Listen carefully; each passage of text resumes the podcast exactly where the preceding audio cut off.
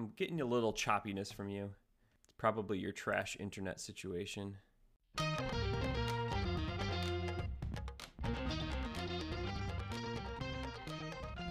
Welcome to another D3 Datacast. I'm Zac Snyder, joined as always by Matt Snyder. And Matt, while we love Division 3 basketball, we can admit that it is not perfect. And one of those things that can be fixed, we believe, and in a way of offering some constructive criticism, we're going to try to fix or offer our suggestions for fixing today the primary criteria.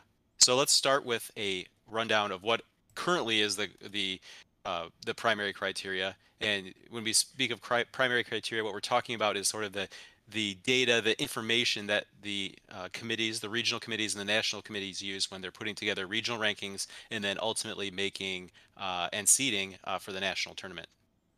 Yeah, we love talking about primary criteria. Even right away in November and December, these early games count for regional rankings and tournament selection. Zac, we're going to offer some tweaks to the system uh, so, just as to run down what we mean, if you're kind of joining us for the first time, joining us for the second time, or joining us for the third time, here's what we mean by the primary criteria. Here's a refresher. Uh, there are five primary criteria listed in the men's basketball pre-championship handbook, and they are winning percentage in all Division three games. So if you're playing an NAIA school or a Division two school, that does not count in primary criteria. There's strength of schedule in Division three games. That is your opponent's winning percentage, how many games your opponents win. That counts for two thirds of the strength of schedule. And then the final one third of the strength of schedule is your opponent's opponent's winning percentage. So the teams that you played, who did they play and, and what were the records there?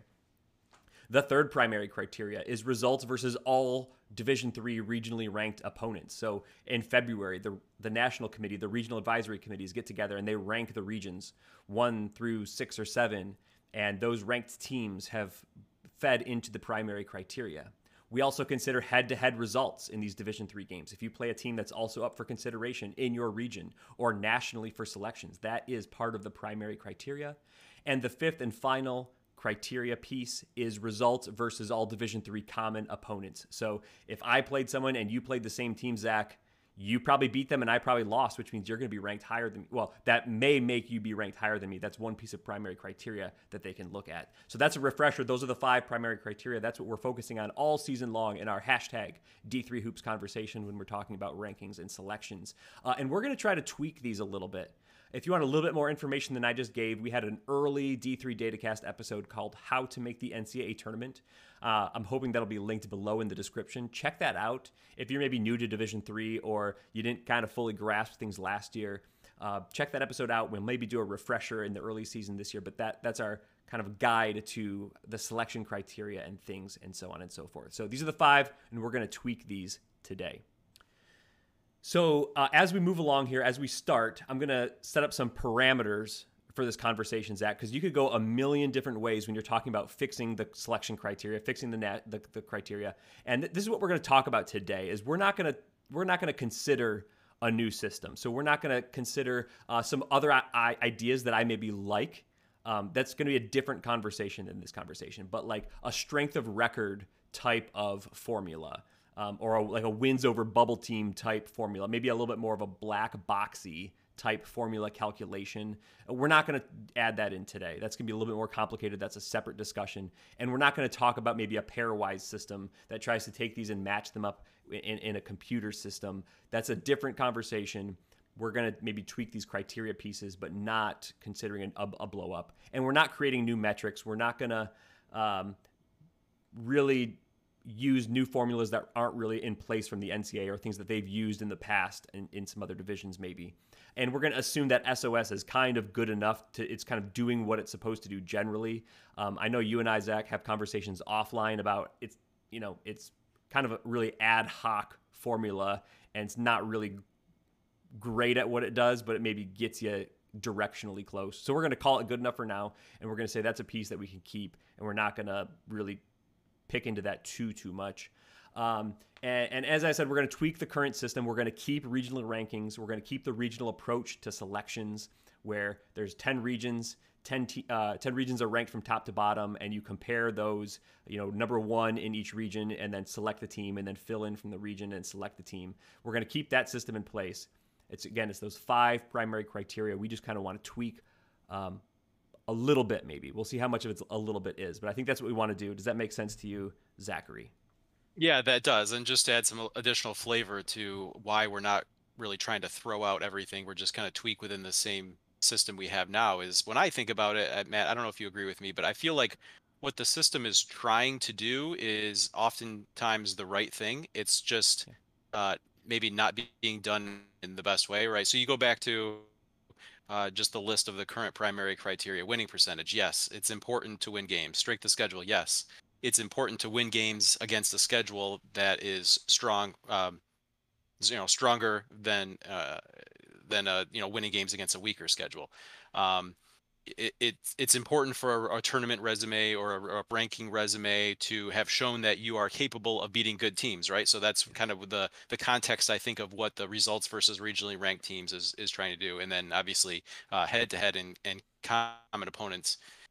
A lot of good in in what the system is trying to do, and I hope that what we can present today uh, takes that and and maybe goes a step further and does it in a in a better way. Yeah, we hope so. Um, and through last season, you know, we're going down, we're going through the stretch run. We're doing our pool seed projections and things. We're talking about maybe some of the weaknesses in the system.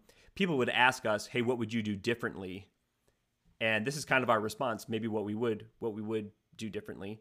Um, kind of, we've had offline and online conversations with the various people uh, and, and, so this is this is our response. And yes, I think the system is pretty good at what it's trying to do. We've had some awful systems in the past.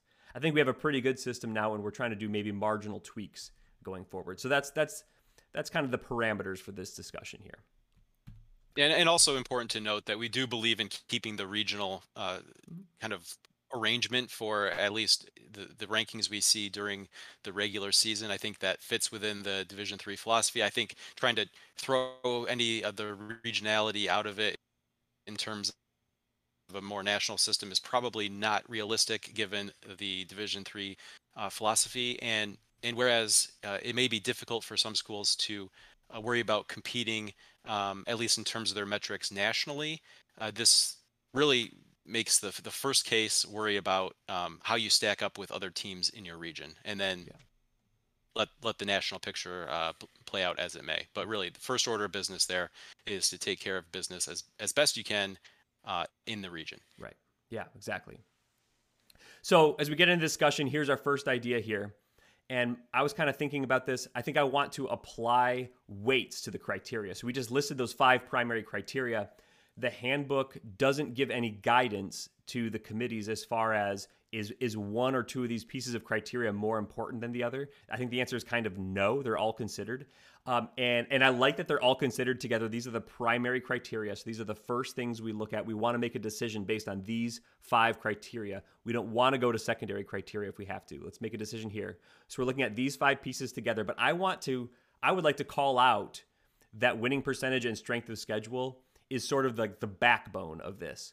So um, that's that's kind of I don't want to use the word primary again because they're all primary criteria, but that's that's maybe the main chunk of this. When you get to something like a regionally ranked opponents, head to head and common opponent results, I think I want to have that support the winning percentage in SOS. It adds flavor to those and adds context to those. Um, but we also recognize that those all are already baked into the winning percentage and the strength of schedule, right? So if you have a win versus a regionally ranked opponent, that's a win that goes into your winning percentage. They're regionally ranked, so they probably have won games themselves. So that's going to boost your SOS. Um, if you have a head-to-head matchup, again, that's a win, and then that's probably a good win because they're also being considered. So that's baked into your winning percentage and strength of schedule. Again, common opponents, that opponent for you and the other team being considered is baked into their win loss and baked into their SOS already. So one thing I'm a little bit hesitant about in the current system is are we and how many times are we double counting some of these wins and some of these schedule components for different teams. So I would like to say winning percentage and strength of schedule. Always consider those two together because I think a winning percentage without a schedule strength is somewhat meaningless, and a schedule strength without a winning percentage is definitely meaningless. So consider those together and consider those first, and then have those other three items kind of support that, add flavor, add context.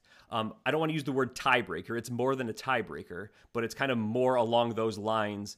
Um, you know, when teams are very, very close and very, very even in winning percentage and strength of schedule, we're really going to dive in and, and want that extra flavor and context. Um, and by saying applying weights to the criteria, I, I, don't even necessarily know we need to prescribe like this counts for 60% or 70% or two thirds. Uh, I just want it to be called out that these maybe are are the first things to look at, and these other things add flavor and support that. So uh, maybe not like a sp- specific formula. It'd be hard to make these things too formulaic, but this is how I p- kind of personally see it, and I would like the committees to maybe look at it this way as well. So we're not getting into a situation where a couple of additional regionally ranked games are overweighing, you know, several percentage points of strength of schedule and some winning percentage and difference because some of those games happen to be regionally ranked or not. Um, I want those to be kind of marginal differences and not big differences. Yeah, you mentioned sometimes there's there can be double counting, and really it could be triple counting yes. if you're talking about a win against a highly ranked uh, uh, regionally ranked opponent, uh, getting credit in the winning percentage, in the strength of schedule, and then in that RRO category. Yeah, for sure. We're getting we're definitely getting some double and triple counting. Idea number two. I would like to look at fixing the home and road multiplier.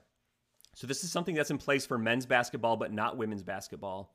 Uh, the idea that a road game is more difficult to win than a home game and that these should maybe account differently in your strength of schedule. And I think that makes a lot of sense. So the current multipliers are 1.25 for a road game, 1.0 if it's a neutral a neutral site, no effect, and 0.75 if it's a home game. I would like to see that multiplier toned down a little bit to like a 1.15 0.85 for home road. I think we're a little bit heavy on the multiplier. I think it really makes sense to have that in there. It makes sense that a road game should maybe start boosting your schedule if you play more games on the road, especially against good teams. And that home games, if you just stay at home, it should kind of hurt your SOS a little bit. Uh, but I think the 0.25 is maybe still a little bit heavy handed uh, in that regard.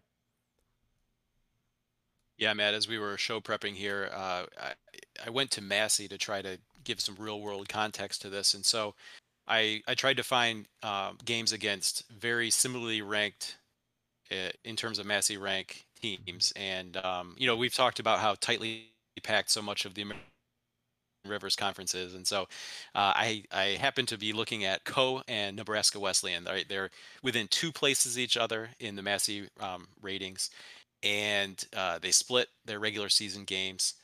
Uh, so you you go to look at that matchup. Um, in terms of uh, you know the Massey has the the kind of theoretical game um, page, and a, a, neutral court game between those two two teams um, was a dead even 50-50. Now you switch those to either team being the home team, and that 50-50 matchup goes to a 59-41 percentage uh, win percentage or win probability in terms of uh, shifting the favorite to the home team right? So you look at a 59-41, you're talking about an 18 uh, percentage point swing there. So I mean, the 1.25 definitely seems heavy-handed now, and that's that's in in terms of very evenly ranked teams. Uh, you see less of a pronounced difference if you're talking about teams that are very uh, different, right? Uh, a really good team is going to be heavily favored even at um, a, a, weaker road opponent. Yeah. So uh, you know, I, I think kind of that 59%, 41% win probability is sort of the, the maximum real world that we would expect. Yeah, so maybe that leads credence to like a 1.15 being more in line than with um, what we might actually expect than a like a 1.25. So yeah, thanks for thanks for adding that. I think that's I think that's a really good example. And and like you said, uh, the more lopsided the matchup, the less leverage that home versus road uh, adds to the equation. So I think you, you don't want to give a good team too much credit either for beating a bad team uh, on the road because maybe you know maybe that that would still be a pretty easy win. Um, so when it comes to that home road multiplier, like I said, I want to tone that down a little bit, but then I also want to fix the math on the implementation of how that multiplier is applied to the wins and losses of team sees. It's the math gets kind of wild, and I'm going to show us an example of kind of how it's currently implemented and maybe how I'd recommend it for it to be implemented right now. So here's just kind of a complete hypothetical, made up two game stretch of a schedule, right? So you your opponents, you have Team A and Team B, and in that first list there, you're playing them both at home. So Team A is 15 and 5, and Team B is 9 and 11. And so I'm already saying you've taken out your results. So when you do this sort of math, it doesn't matter if you've beaten a team or you've lost to a team. That doesn't affect your strength of schedule. Uh, you always take out your own results when doing this. So let's just say that that's already adjusted for your for your winning percentage. But those are home games, so it's a 0.75 multiplier. How how the calculation actually goes by the NCAA they take that multiplier, they multiply it by the wins, and they multiply it by the losses to get kind of an, an adjusted win loss there. So that 11.25 and 3.75, um, that's like their adjusted win loss. And then those columns, those wins and loss columns, are added together. And then that win loss percentage is the OWP. So you can see at the top where you play both those games at home, it adds up to an 18 and 12 adjusted record, which is a 600 OWP, right? Okay, so all right, that's the OWP. Let's take that second game against Team B, and let's say that was actually going to be a road game, or there's an adjacent team who's played the same two teams but played Team B on the road, right? Whatever the case is. That becomes a 1.25 multiplier for the road game. You multiply that with the wins and the losses. And, and actually, Zac, the way this happens is that decreases the OWP of these two. So we switched a game from home to road. And in this two game stretch here, it makes our schedule look softer, right? So to me, this is completely counterintuitive, and this is not what it's intending to do. Uh, I, I would think the multiplier makes road games look more difficult on your schedule. But actually, what this is doing is it's just making road games more impactful and home games less impactful. So if you play bad teams on the road, it magnifies the fact that that was a bad team and it makes that bad opponent more impactful. Uh, this is even just a, a, 9 and 11 opponent. So it's not even a bad opponent, it's a pretty average opponent. Uh, but it still it drags down your OWP harder if it's on, on the road. Uh, so that's that's the imp, that the way it's implemented is actually very counterintuitive. To me, it's wrong. It's it's really a magnification of road game importance, and um, uh, and it diminishes the importance of home games rather than making it more difficult or less difficult on your schedule. So, what would it look like? What would be a different way to do this? Maybe um, I would say take that 15 and five and make that an OWP of 750. Right, that nine and 11 becomes an OWP of 450, and put the multiplier on top of that. So, if we did that, then the uh, the top level OWP becomes a a 450. That makes sense. The 600 goes all the way down to 450 because those two games both got the 0.75 multiplier. It comes all the way down. Uh, but for that uh, example below, that OWP is 563. So we we add the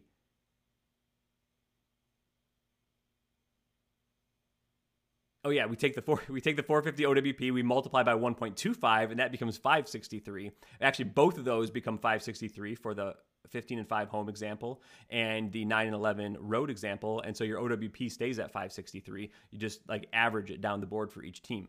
Uh, to me, that's an implementation that makes a lot more sense. So I think if we marry this implementation with the toned down multiplier, I think that that would make this number mean a lot more. Um, and we would get into some. I think you can get some janky situations where you could you could game the system a little bit by never going to a bad road team. Um, you could even get into a very, very fringe edge case if you're an independent or you belong to a conference that doesn't play regular conference games if you could convince every team on your schedule to come to your place, play a completely home schedule, um, or you have to go on the road and play a completely road schedule, if you played the same teams, that would end up with the same exact SOS. Uh, just based on the way the math works. If 100% of them were at home or 100% of them on the road, it would it would end up the multiplier would just wash out. And I don't think that's intended. Um, but that's the way that the math currently works out. So um, I think we need to fix this implementation, and I think we need to tweak the values and that's idea number two. Yeah, thanks for walking us through that. I I um I want to just it's kind of interesting that the example you used here, how we ended up with a home game uh, you know, if assuming we fix the implementation, it kind of uh, it gives us a good opportunity to look at the effect of the multiplier, right? So because that home game against a 15 and five goes to a uh, you know a modified 563, kind of like a maybe we want to think about it as like a neutral court game against a team with a winning percentage of 563, right? Uh, would be is equal to um, an away game against a 9 and 11 opponent. And so I feel like that's a, an example of how the um, the current multiplier feels heavy-handed, right? In a way, playing a game at a team that's nine and eleven doesn't feel like that's exactly like having to play a 15 and 5 team at home right so if right. we tone that down you know for the 15 and 5 team that uh, modified owp goes up for the away team it goes down we see a little bit of a gap there that um, more more represents how i i would at least kind of intuitively feel like a home game against a, five, a 15 and 5 team feels versus um, having to play a 9 and 11 team on the road. Yeah, I just I would think maybe a 15 and 5 at home would maybe come down from 750 to maybe like 600 and 9 and 11 would go from um, 450 to maybe just above 500 or something. So there should, in my mind, I think I'm agreeing with you. There should be a little bit of a gap there, and and we're seeing that it's not. Right. Uh, but I, that's just impression of mine. I'm not like mathing that out. Uh, but I think I think I agree with you that it show right. it shows that maybe we're still too too strong on that multiplier there. Yeah.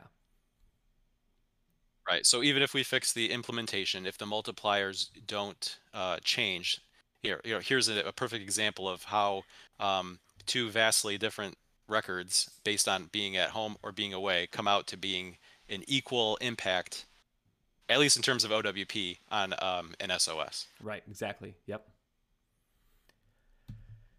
And then moving on to our third idea is this is probably the biggest one. This is probably the one even I would want to spend the most time on. This is the one if I could if I got like to pick one thing, I would pick this idea. I would like to change results versus regionally ranked opponents, RROs, to results versus RPI top whatever. So I'm going to give an example later and I'm going to use RPI top 69 because we had 69 teams in the regional rankings last year. Uh, 10 regions, they all had seven ranked, except Region 2 only had six because it was smaller number of teams.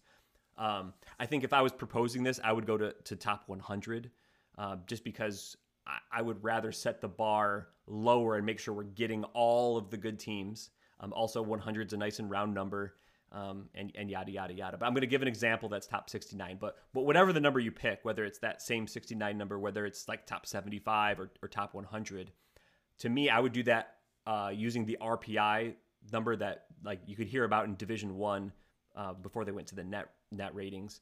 Um, RPI, the standard formula is just 0.25 times winning percentage plus 0.75 times strength of schedule, and that just gives you a, a formulaic formulaic marriage of the winning percentage and strength of schedule to, to rank teams. Um, and and I think this would be improvement because I think regionally ranked opponent pieces of criteria has uh, I could think of three big problems right off the bat. First one is that it's not available in real time; it always lags a week. So we saw the last couple of years the first ranking being listed alphabetically because the committee says they don't have all the criteria pieces yet; they're missing regionally ranked opponents we didn't have any regionally ranked opponents. So we're always using the previous week's regionally ranked opponents to rank to add into this week's data. So it's always lagging a week. Um, and then because the final ranking could become like an iteration cycle, they just say, okay, the last and second to last rankings all count for regionally ranked opponents. Um, so you get like even if a team fell from seven to like nine or ten in their region, they still count for regionally ranked opponent just because we can't iterate forever. Um, RPI would get rid of that problem. We'd have the data in real time. It would just be boom, here it is. Use it to go do your regional rankings this week, and, and be, that'd be easy. Uh, the second big problem I see is that it sort of assumes all regions are equal in strength, that the um, balance of conference quality within regions are the same. We saw l- uh, last year in Region 6, that region was stacked with the ODAC and Emory from the UAA and some um, top teams in the CCS like Maryville or top teams from the SAA like Berry trying to vie for uh, spots in the re- the region. Like that was a really that was a really good region. We saw Region Seven with the NCAC, the OAC, top teams in the MIAA. Like that was just a really deep region. Some other regions maybe had one conference dominating the whole thing. And it's really like the NESCAC and St. Joseph's of Connecticut or whatever in Region 1. Uh, and, and, getting in, there's a different bar to clear to get into different regions. Um, depending on the year, that could maybe shift a little bit. But it's it's it's not really an equal playing field across the country as far as what quality of a team is a regionally ranked team. RPI would get rid of that. It would sort of uh, it sort of nationalize that chunk, so it doesn't matter where you are in the country. If you're at a certain quality level, your game will count uh, as far as this sort of like regionally ranked opponent criteria or, or versus RPI as we're trying to make it here. Um, and the other maybe uh, region equality issue is we have some multi-region um, conferences, notably the Coast to Coast and the UAA.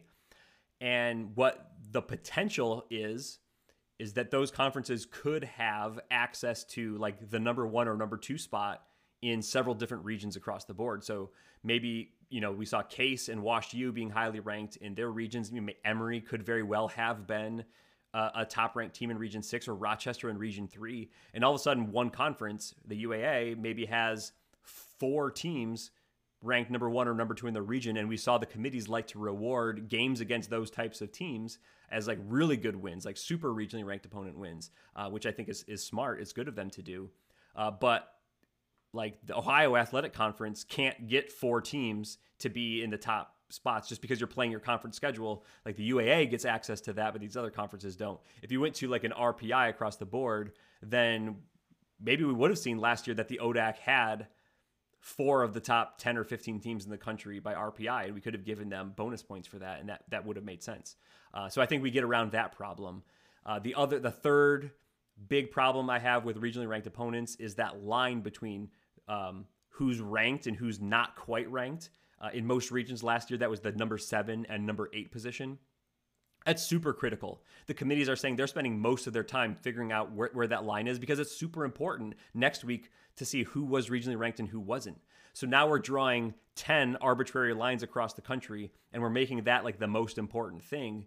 If we have just like a top 100 RPI, there's only one line, 100 versus 101. That's the there's only one line in the country where that's super important. Uh, and that's another reason why I would say like set the line low enough where it doesn't really you know matter that much because you know you you've already gotten all the good teams. So a team might be 101. Yeah, like they're not a bad team. They're still a good team, but they're not like we're not going to cry that they weren't a regionally ranked opponent at that time. Um, and you could even like you'd even have maybe a national RPI list. You'd know you beat one of your regionally ranked wins or your RPI wins was versus number 99 or 100. That's going to get you like a small bump, not very much. Whereas if you beat like a top five RPI team, that could the, the committee could choose to give make you uh, get a larger bump from that. Um, so I think I, th- I think this would be a great fix. I think this would give the committee more live data to work with. It would allow them to spend time on their full region. I think they're already doing a great job of that, but it would make that like who's in and who's outline um, not irrelevant, but less meaningful week to week. Right? It's still important to get teams in the correct order, because that's still how we want to select teams, compare teams across region, uh, take the top remaining team from each of the 10 regions and, and, compare them together all at once. We still love that. We still want them to do that. Um, but it's, it's, we're not focusing on these, all these small little, like who's seven versus eight in the region. That aspect of it doesn't really impact this process. It doesn't cycle back into itself for next week's data.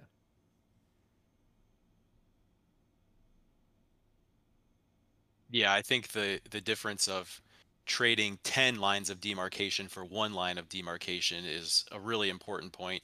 Um, and just the fact that the, all the the rankings are real time and not dependent on week old data uh, and, and, not uh, you know the rankings then don't become um, super relevant or uh, you know you don't have to have that hyper focus on it for the next week right you just you can start the process over the next week doesn't matter what happened last week. You've got all new, fresh data. The, you know, the RPI probably shifted a little bit over the course of the week.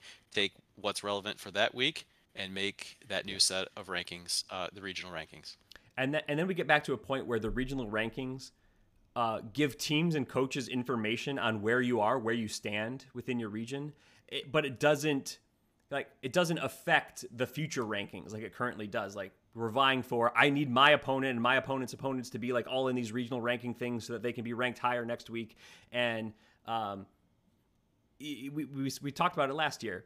First week is alphabetical, so we don't have regional ranked data. Then the second week we have regionally ranked data, but we don't know the order in which they were ranked, so we don't know like what was a good regionally ranked opponent versus a bad regionally ranked opponent. Uh, or not bad, but a less good regionally ranked opponent.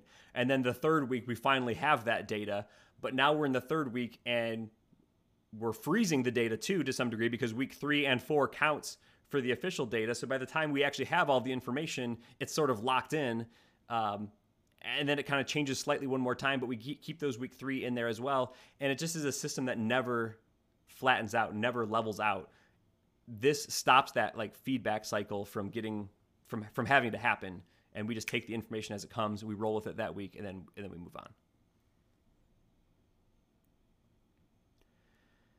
Yeah, I, you know, I think there might be some uh,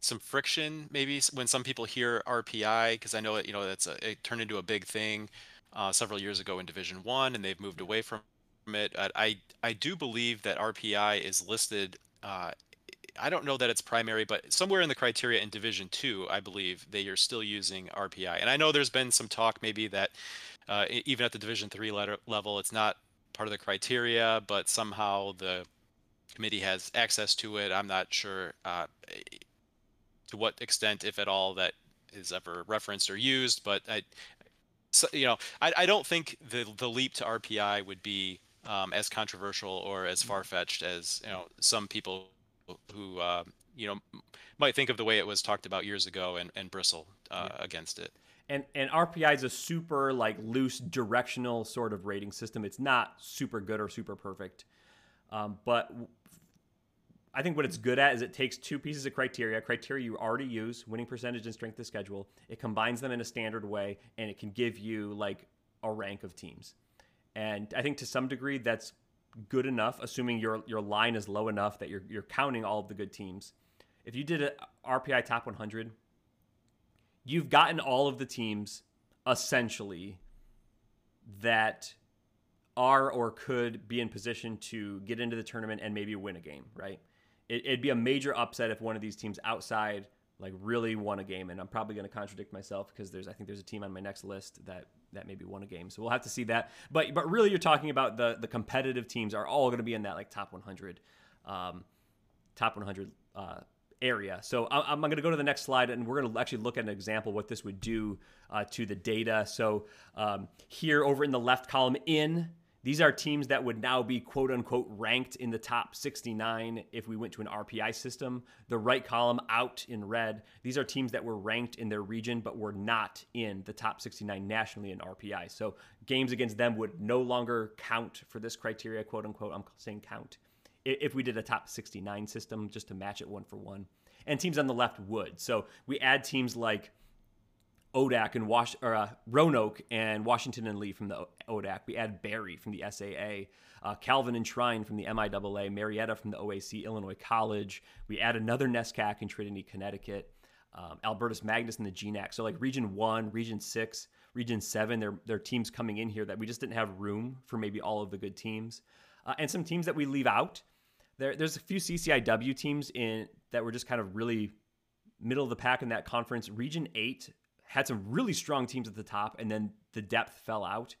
Um, so like Carthage at 667, 529 was ranked, and like you can compare that to Central at 750, 530 unranked.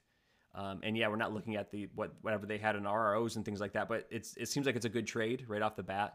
Um, so I, I, think I don't think we're losing much. We're not losing like team quality by making this change. It shifts the regionality a little bit, but if you have a whole bunch of teams from good conferences in one region, like why not count those good games? Um, and the teams that are out, I think it's interesting to me. All but two of these would have been in the top 100. So if you expand the criteria from 69 to 100, just to make it that nice round 100, we're basically counting all of these. We're not counting Emerson from Region 2 and St. Mary's from Region 9. Um, so like maybe we lose a little bit there, but other than that, all of these teams would be considered in a top 100 sort of scenario. Uh, so you know we're kind of getting the right teams in regionally um, it's not like a, a, drastically different type of team, is what I'm trying to say. We're getting sort of the same types of teams. Uh, we had seen going from 2021, uh, 2022 to 2023 last year, they reduced the number of teams ranked in most regions because they were just spending so much time on this regionally ranked process, particularly ranking the bottom uh, teams. This would this would solve that. We were more like uh, you know 80 to 100 teams the year before. So I, I, think these are all the same types of teams we want to consider. We want to consider results against. If you did this formula like RPI, I think I think we're adding value, we're adding speed to the process, and we're getting the real time data, and we're not really drastically hurting the types of teams uh, that we see. And in fact, we're adding more context by counting a team like Roanoke, who's good all season, had good numbers, and like just was fallen outside of a, a, really, really deep region six last year. And same for several of the teams uh, uh on the board. You know, Berry in the exact same region, 889 winning percentage, a strength of schedule that was hovering right around 500 for like most of the end of the season. And like they could not sniff the rankings. Why can we not consider a game against Berry in these results? Um, and I, I, think we should. And I, that's why I would love RPI top 100. Yeah, if you look at the the out list, you know, you can pick up some pretty pick out pretty quickly some of the regions where you know some of those teams were ranked because you have they had to rank someone, mm-hmm. right? We had uh, you know most of the CCIW ranked because well there there was you know a strong conference and there wasn't a whole lot of other other teams to choose from. You know St. Mary's uh, was another one that was on there because someone needed to be ranked, right? So you're losing um, those teams in favor of a lot of the names that we were talking about. You know, some of those arguments during the course of the year, uh, teams that were probably you know maybe um, eight or nine, just on the wrong side of of that cut line in their particular region. And and you mentioned them. You know, a lot of them are the the the higher winning percentage teams who had the SOS that was just too low, or um, or was even maybe historically seen as like an okay SOS, but for whatever reason last year, as we we saw uh, or seemed to see a greater shift towards SOS, that those became um, you know a little bit more middling. Like you know you might be on the right side of 500, but those teams were treated a little bit more harshly last year. Um, so so yeah, and and uh, great to point out as you mentioned, like if we take this as a top 100, you know for the most part, this isn't a um, you know uh, replacing one block of teams with another block. This is it's mostly just here. Here's here's a, a great uh, set of teams that were uh, basically of the same quality as a number of other teams who did get regionally ranked because maybe their region wasn't as deep, and now we can consider all of those games. Yeah, yeah, I like that idea. We're considering all of those games. Let's set the we're, we're drawing arbitrary lines of demarcation, right? So let's set that low enough where we're encapsulating all of the teams we want to consider against uh, and then we can still consider relative quality. If we wanted to, to straight list them 1 through 100 and give like more credit to the higher teams and lower credit, you can do that. Or you could bucket them like top 25, top 50, then top 100 and see like records versus all those buckets. You could do that. You could do whatever you want. It just, you don't have to spend time worrying about your exact placement because that piece of data doesn't, again, feed back into itself. It's just RPI formula. Whoosh, there it is. Now use this as a piece of criteria to add flavor to the whole body of work the winning percentage the strength of schedule. What did they do in these rpi games? What did they do against head to head? What did they do in common opponents? It all adds flavor and context. And here you go. You got the data in real time. Let's just move on.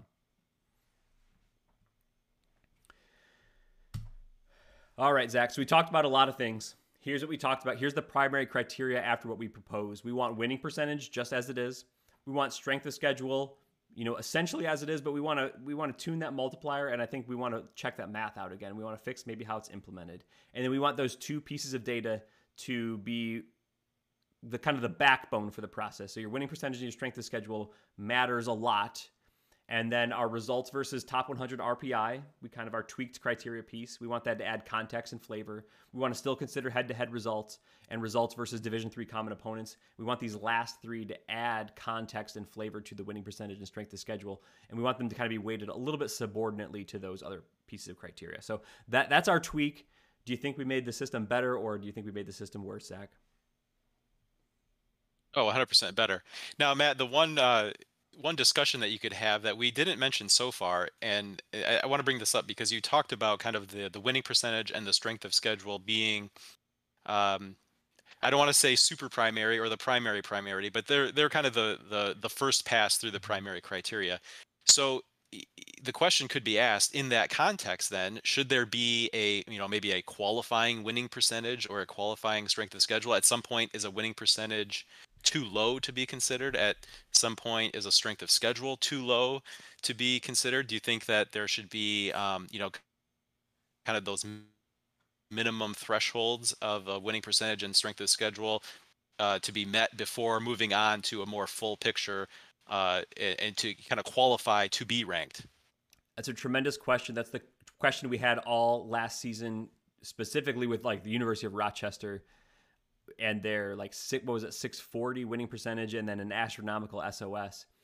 Uh, in general, well, and we saw what Carnegie Mellon yeah. was what ranked at 625. Yes, in Region Seven they were ranked uh, around there during the process as well.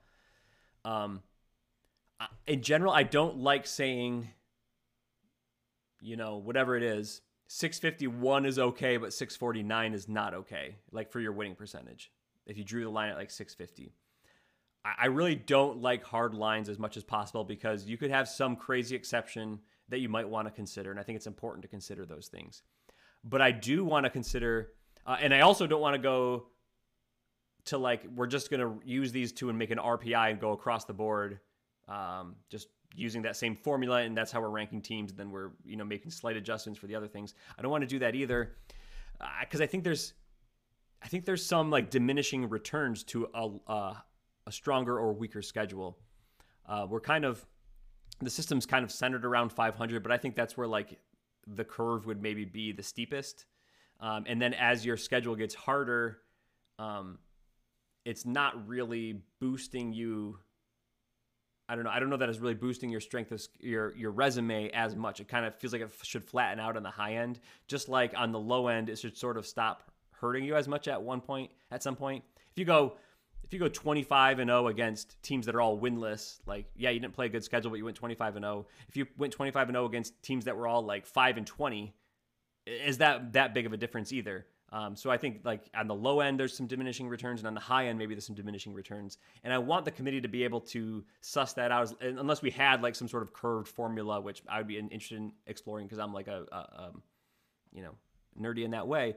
But in the absence of that nerd alert. Nerd alert. Yeah exactly. In the absence of that i'd like the committee to be able to have those conversations those discussions and look at the additional context.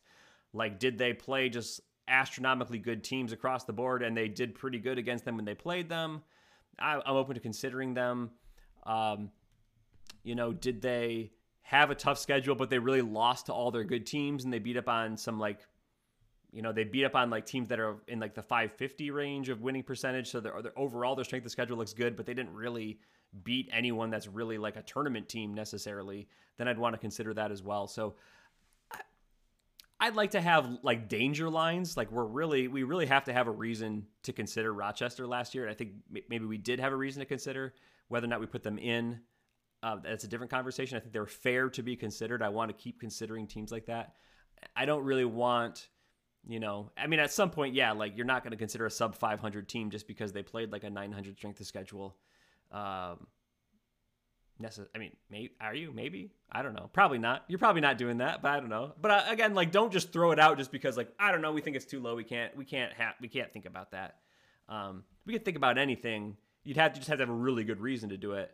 Uh, so I guess that's a too long-winded way of saying I don't like hard lines, but you know, let's be reasonable about it as well. You know, I throw out the nerd alert, but here it is, uh, early August. We're talking uh, primary criteria. So, yeah, never too early. Never too early to talk about primary criteria.